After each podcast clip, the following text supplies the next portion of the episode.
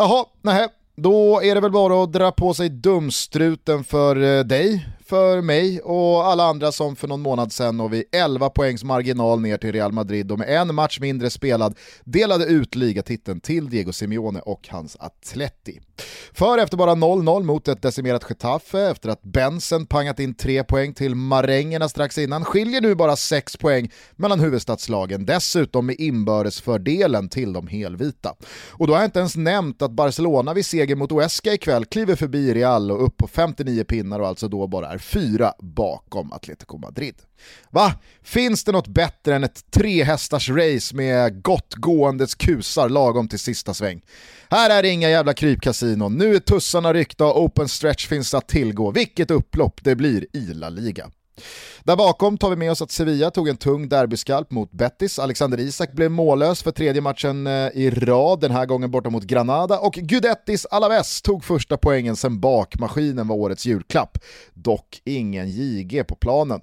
Svenskar i ropet saknades det dock inte i helgen. Rob Q, eller Robin Quaison som många känner honom som, gjorde sitt första ligamål sen i slutet av november. Vigilito kvitterade ut höga betyg för ännu en solid försvarsinsats och håller nolla i Manchester Uniteds nya kantiga och buffliga seger. Och Matteo Svanbergo, Svanberg alltså, han låg bakom det mesta i Bolognas övertygande seger mot eh, Abbe Oak Valleys Sampdoria.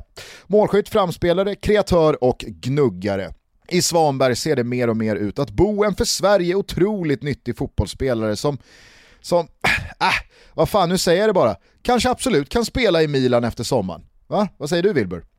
På tal om Milan så vinkade de rödsvarta igår av Inter från Scudetto-perrongen efter torsken mot Napoli. Firma Lula, alltså Lukaku och Lautaro, gjorde varsitt mål borta mot Torino och för andra gången förra veckan så segrade Nerazzurri utan att spela ut något slags register. Det om något är att imponera på Toto Balotto.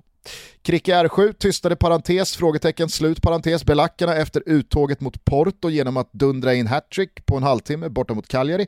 Parma tog första segern sedan Dante knackade ihop den gudomliga komedin och gjorde det givetvis mot dassiga Roma, som ju ska vara så bra och så stabila mot mitten och bottengängen. Ah, ja. upp på kusen igen bara. Dulle V, Dusan Vlahovic alltså, gjorde som Ronaldo, alltså hattrick i den första halvleken och blev ju med det den första Viola-spelaren att göra så sen en viss Kurre Hamrin flängde runt i Florens. Låtsasrekordvibbar? Ja, kanske, visst, men vi gör ett undantag här. Vad mer att rapportera från fotbollshelgen som nyss varit? Hmm. PSG tappade ledning till förlust hemma mot ett bottengäng. Det kan jag på riktigt inte minnas senast jag upplevde. Och i samma liga tog Jorge Sampaulis Marseille andra raka segern. Vilket jävla krutintåg. Galna, ruska Sampauli. Arsenal vände och vann the North London Derby efter att Lamela spelat både Dr Jekyll och Mr Hyde. Leicester tog ett järngrepp om Champions League-platsen och Potters Brighton fick till slut efter sju svåra år, syndafloder och grekiska bröllop till slut vinna en fotbollsmatch. Hade fotbollen avgjorts i expected goals hade The Seagulls redan lyft Champions League-bucklan, men nu ser de ut att i alla fall få nöja sig med ett nytt Premier League-kontrakt. Blev det någon effekt på Schalkes femte tränarskifte då undrar ni?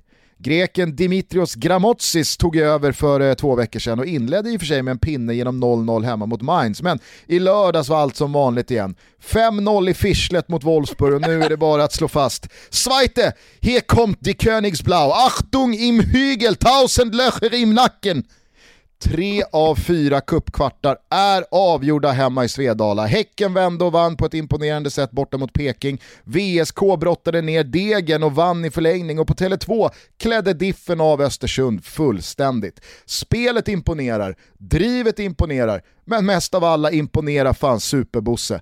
Sportchefen bland sportcheferna verkar kunna värva en trasig Baden-Baden-stol och två säsonger senare springer det runt en spelare som ser ut att kunna gå för 100 millar till vilken toppliga som helst. Jag fattar fan inte hur han gör.